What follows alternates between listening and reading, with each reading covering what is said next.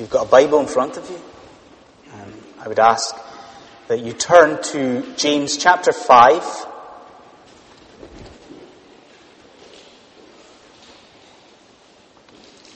We're going to concentrate on the first section, as I said. I'll maybe read just the first verse. Now listen, you rich people, weep and wail because of the misery that is coming upon you. Okay, as, as with last week, tonight we come to a section of scripture that that deals with a sort of perhaps you know rather thorny or controversial subject of our attitude to and the dangers of money. Money. And uh, as we start this evening, um, can I begin by just posing a basic and, and very simple question? Folks, where is your hope placed? As you think of the rest of the year, as you think the coming 10 years, as you think of your retirement maybe, as you think even further afield than that, where is it you look for hope? What is it you're trusting in? Where is your hope placed? Okay. So, the beginning of James chapter 5 it marks a change in the letter because you know we've mentioned and seen so often in the previous chapters that James has been writing to Christians in the first century church. We've, we've said that a lot, but here things change. Okay, and in the the first six seven verses of chapter five, James changes his focus of attention, and now he's, he's writing and he's speaking to unbelievers, isn't he? He's speaking to the unrighteous. Now, how do we know that? How can we, how can we be sure that James is, is writing to, to the unrighteous? Well, think about this. Think about the fact that this section here doesn't have that sort of customary greeting that James normally has. Remember that? That he says so often, he says, brothers, brothers. Well, that's gone, and look what's in its place. It's a much more sort of pointed, much more aggressive, you rich people. Then there's the sort of, the whole tone of the section as well. You know, previously we've seen lots of calls to repentance in the letter. You know, there's been that sort of warm, pastoral calling to these Christians to, to come back to God. Well, that's not here. You know, this is much more sort of condemnatory, isn't it? In fact, I'll tell you what, it's similar in tone to Amos you know, this section here is similar in tone to these sort of Old Testament prophets when they would speak of a, of a coming judgment upon pagan nations. So the, the, the section here is not specifically speaking to Christians. It's more of a focus on unbelievers and unrighteous, or the unrighteous. Now what does that mean for us tonight? Does that mean that if you're a Christian, you are off the hook and that you don't have to listen and you can catch up on your sleep? Well, that is not what that means at all. Because think about this. James is still sending this portion of scripture into the context of the church. And yes, he is speaking to the unsaved, but he's also writing here to, to warn and to encourage believers in that church to warn them and to encourage them. So I'll tell you what we've got here. We've got a really special portion of Scripture. Because this is a portion of Scripture that is relevant to every single spiritual situation in this room tonight. This is relevant. So let's examine it. Let's think about first thing. Our first point is the hope of the wealthy. The hope of the wealthy. And what we're considering in this, uh, our first point here, is a sort of all-out attack that James makes on the madness, the insanity of placing our hope in material wealth. Okay, that's what James is speaking about. That is the, the, the, the focus of his anger. The madness of placing our hope in material wealth. And, and to sort of draw our attention to this, what he does is he, he shows us a couple of mistakes that are made by these unbelieving rich. So you're ready for these? There's a couple of mistakes he points out that the unbelieving rich make. One, he accuses the rich of living for selfish gain. Now we see that in verse 5. Verse 5. He says there, do you see it says the rich live on earth in luxury and self-indulgence luxury and self-indulgence. He's saying that, you know, the, the rich live for uh, treating themselves. The rich live for uh, buying themselves stuff. You know, for, for treats and presents and gifts and luxuries. But know what he does. Because James doesn't just say that we shouldn't live for selfish gain. He doesn't just say that. Look what he does. He goes on to show the result of doing that too. Do you see that at the end of verse 5? He says that by living in luxury and self-indulgence, he says people fatten themselves in the day of slaughter. Now picture it. He's saying that when people, you know, gather stuff gather material wealth to themselves, what they're doing is they're, these rich, they're, they're like cattle. They're sort of unwittingly grazing and, and feeding and fattening themselves in advance of a day of killing, in advance of a, a day of slaughter. So the first mistake that the rich make is living for selfish gain.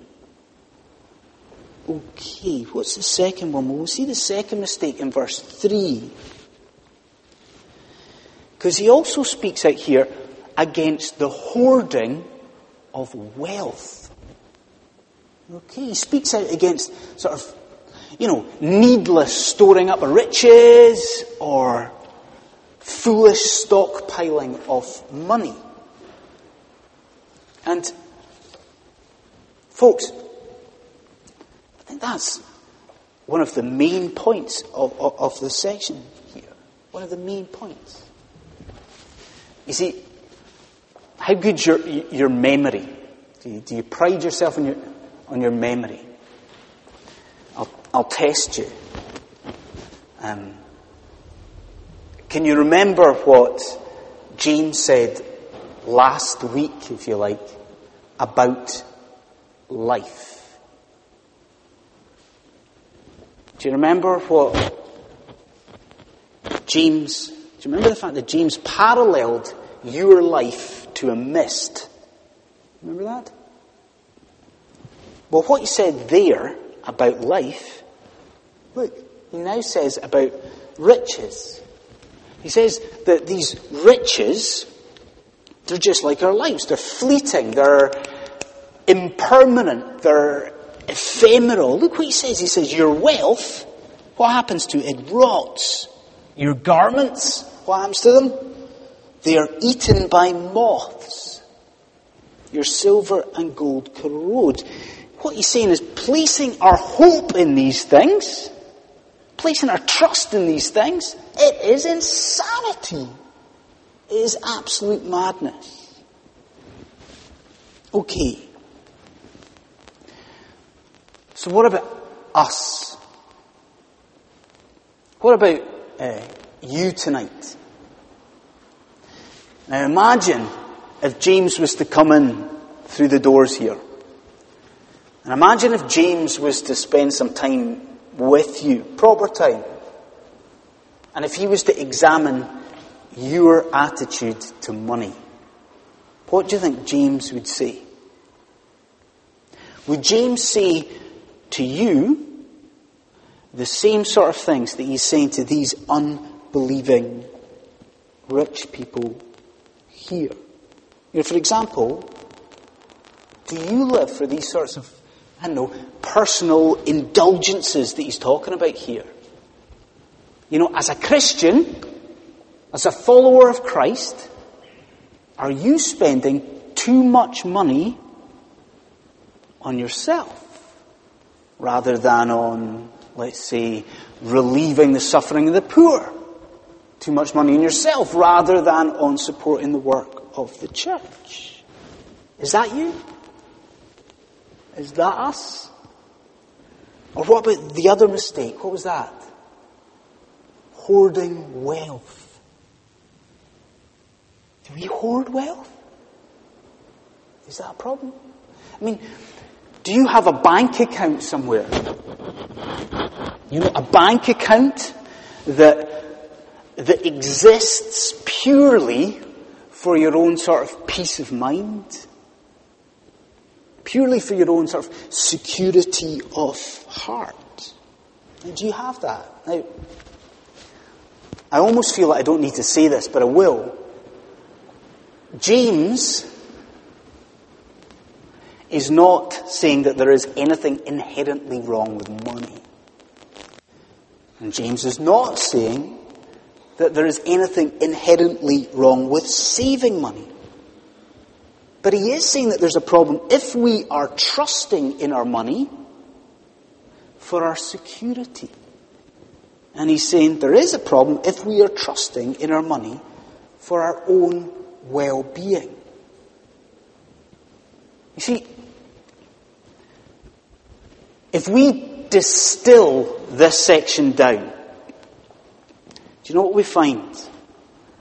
We find that what James is saying here is a very, very simple message. I'll tell you why it's a very simple message. Because it is the same message that Jesus gives in Matthew chapter 6. Do you see these verses here? They are also saying, do not store up for yourselves treasures on earth, where moth and rust destroy and where thieves break in and steal, but store up for yourselves treasures in heaven.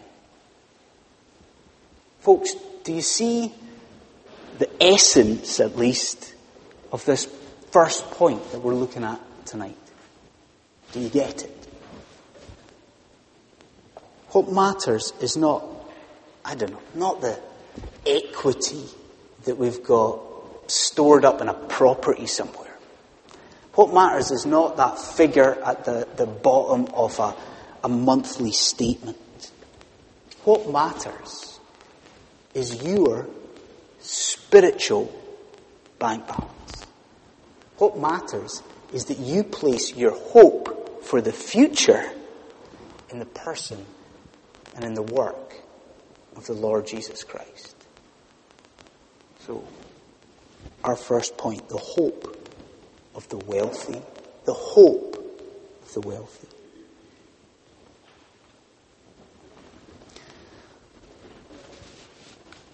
Now, uh, one of the most I think, incredible stories of the last, news stories of the last few years, maybe uh, of the last decade, is surely the account of uh, Bernie Madoff. Bernie Madoff and that um, Ponzi scheme that he had in the United States. And it's an absolutely incredible story, isn't it? You know, that this guy, Bernie Madoff, was able to con, excuse me, so many people over such a long time for decades and to the tune of, I don't know, what was it? I don't know, $500 billion or, or some such figure. Bernie Madoff. And it's a remarkable story, but it's also an example of James's second emphasis in this short portion of scripture. And our second point, if you like, is the dishonesty of the wealthy. We've seen the hope of the wealthy, now the dishonesty of the wealthy.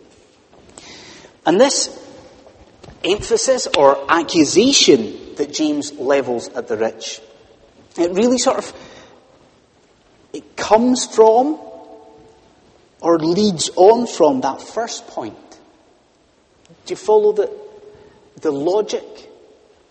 He says that the rich people, the unrighteous rich, they place their hope in wealth, and because they, they hope in their wealth, they are willing to engage in sort of dishonest dealings in order to acquire more wealth. And note, if you will, that this accusation is a direct and a specific accusation that James makes, makes here. Do you see it in verse 4? If your Bibles are open, just glance at verse 4. So direct and specific. Because he says in verse 4, he says, Look! Look! The wages you failed to pay the workmen who mowed your fields are crying out against you. It's really direct, isn't it? You know, James isn't, you know, he's not beating around the bush in any way. There's no messing about. Luke is direct, but it's specific too. Because we read that and we know exactly, exactly what James is accusing these unrighteous rich of. He's, he's accusing them of keeping back money that is due to labourers. He's accusing them of fraud and he's accusing them of corruption. Okay. Please think again about Bernie Madoff. And think about what happened there. Here's this guy, Madoff, who is disgustingly dishonest. And what happens there?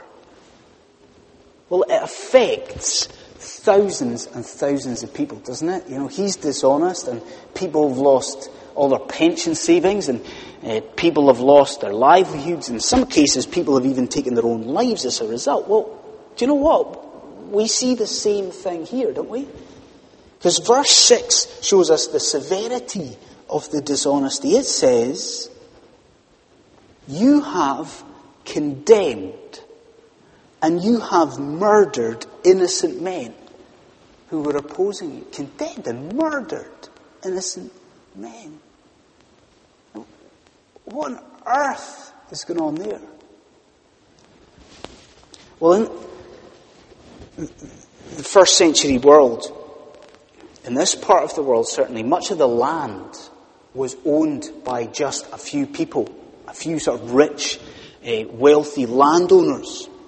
And because of that, what the farmers had to do was hire themselves out to these rich landowners. And that was a really uncertain, um, an uncertain existence. You know, it was a sort of day by day existence, a sort of hand to mouth thing. And almost certainly we are seeing the repercussions of that in verse 6. James is saying that because these rich people have kept back the wages, some of these labourers and farmers haven't been able to feed themselves. He's saying because of the dishonesty of the wealthy, some of the farmers have starved and have died. And so we see that this is not a, a sort of side issue. This is a, a major issue that we're dealing with here, this dishonesty. And because of that, I want us to apply it in two ways. So please, folks, follow these two applications of this dishonesty that we see here. Two applications of it. One, we, the people of God, we must be above reproach in all of our financial dealings. We must be above reproach in all of our financial dealings. You see, this example of the rich that, that James is given here, it is a warning. Remember I said that at the beginning? It is a warning. And it is a warning to believers, to you and to me, not to follow suit, not to sort of involve ourselves in such corruption. And that means that you and I have to really seek and value integrity. And in every area of finance. Every area of finance. And that means even the areas that other people around are quite willing to, I don't know, fiddle the boots a little bit. You know, the sort of thing I'm talking about. You know, the, the slightly exaggerated expenses claim that we hand in. Or the white lie or the slight fib that we put down in a tax return for. Folks, we can't do that. We are the people of God. Even if society seems, deems it acceptable, even if everyone around us sees it acceptable, the Christian must not stray in any way into financial misconduct. So we're to be above reproach. But I said there was two applications. This is the second one. And this is reason, I think, for us to be really encouraged tonight. Really encouraged. Because this letter is written to these Jewish Christians. And it's written to people who were facing oppression. People who were facing oppression from rich landowners. And look what he says to these people. James says essentially, God knows what's going on.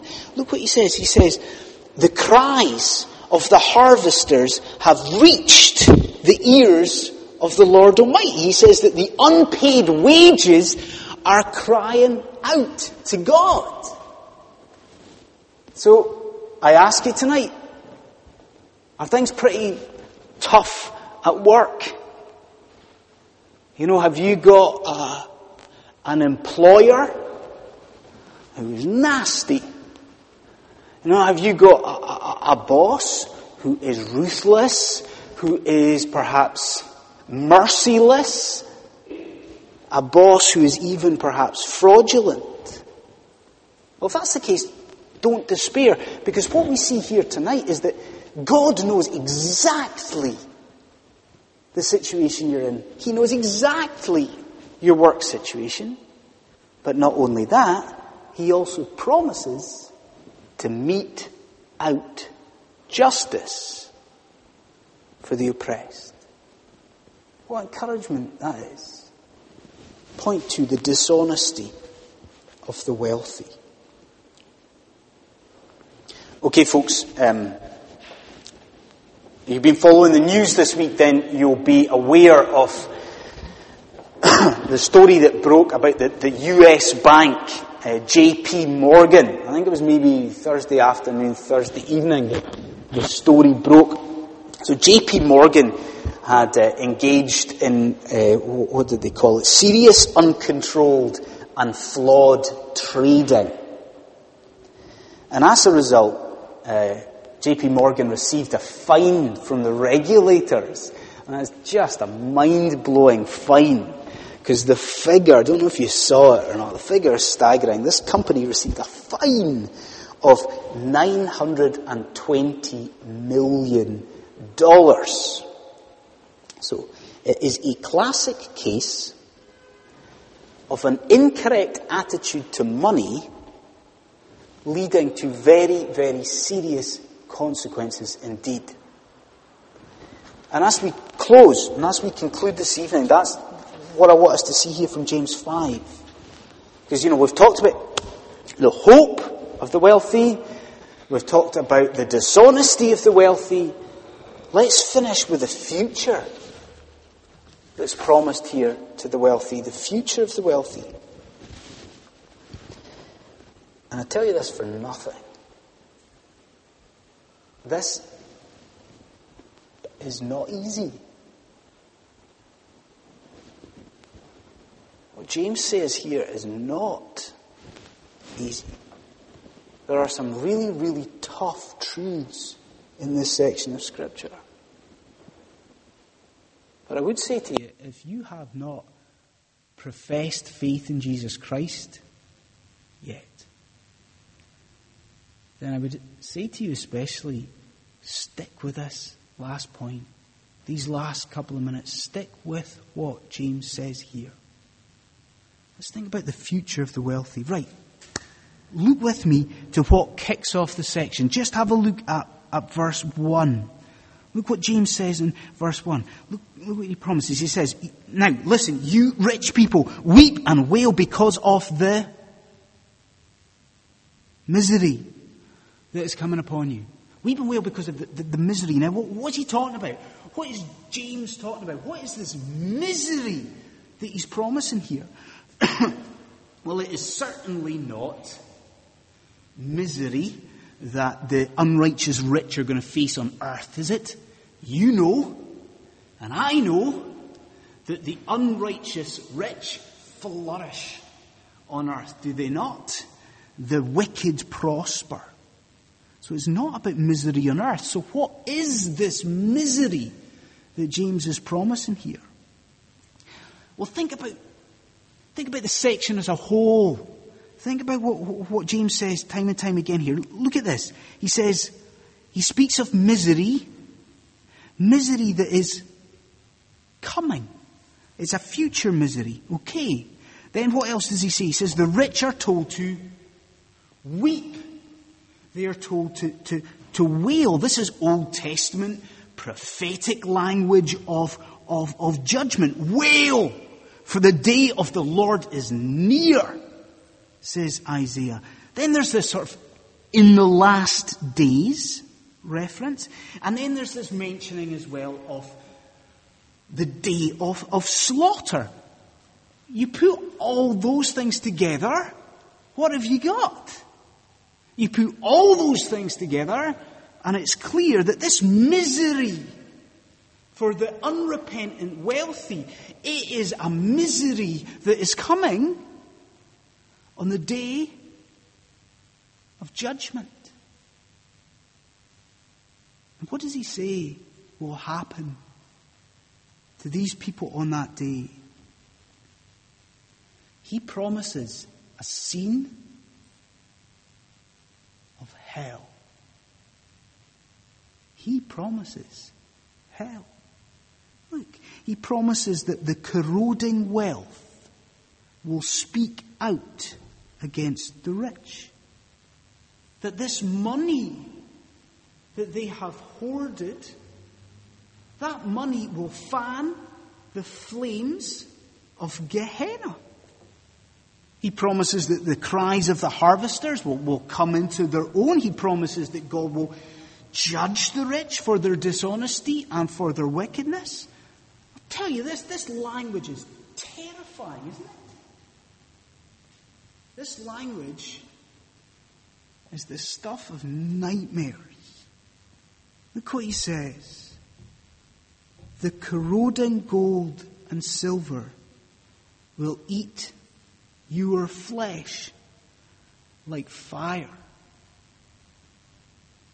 And look at the. Did you see it? The, the unusual tense that he's using. It, it reads a bit strangely, doesn't it? All these prophecies of judgment, every single one, is in the perfect tense. Look at it. Your wealth has rotted. Moths have already eaten your clothes. Why is, why is that? Why is it all in the, the, the perfect tense? Well, folks, such is the certainty of judgment upon the wicked that it can be spoken of as if it has already happened. It is certain. It is inevitable. The words of Revelation 18 will come true. The merchants of the earth will weep and mourn. So I leave you with this. Are you a Christian tonight who's been too focused on the material things of this? Are you perhaps even a Christian who has been using your money inappropriately? Is that you? If it is, I would challenge you tonight to lift up your eyes. You know, lift them up. Ask God to forgive you for your materialism and lift up your eyes. Lift them from that sort of fleeting, temporal, decaying mess that is earthly wealth. And lift them up to the skies. Lift them up to the clouds from where our Saviour will come again. And let that certain hope affect how you use your money. Friends, praise God for the true wealth of the gospel of Jesus Christ. Let's pray.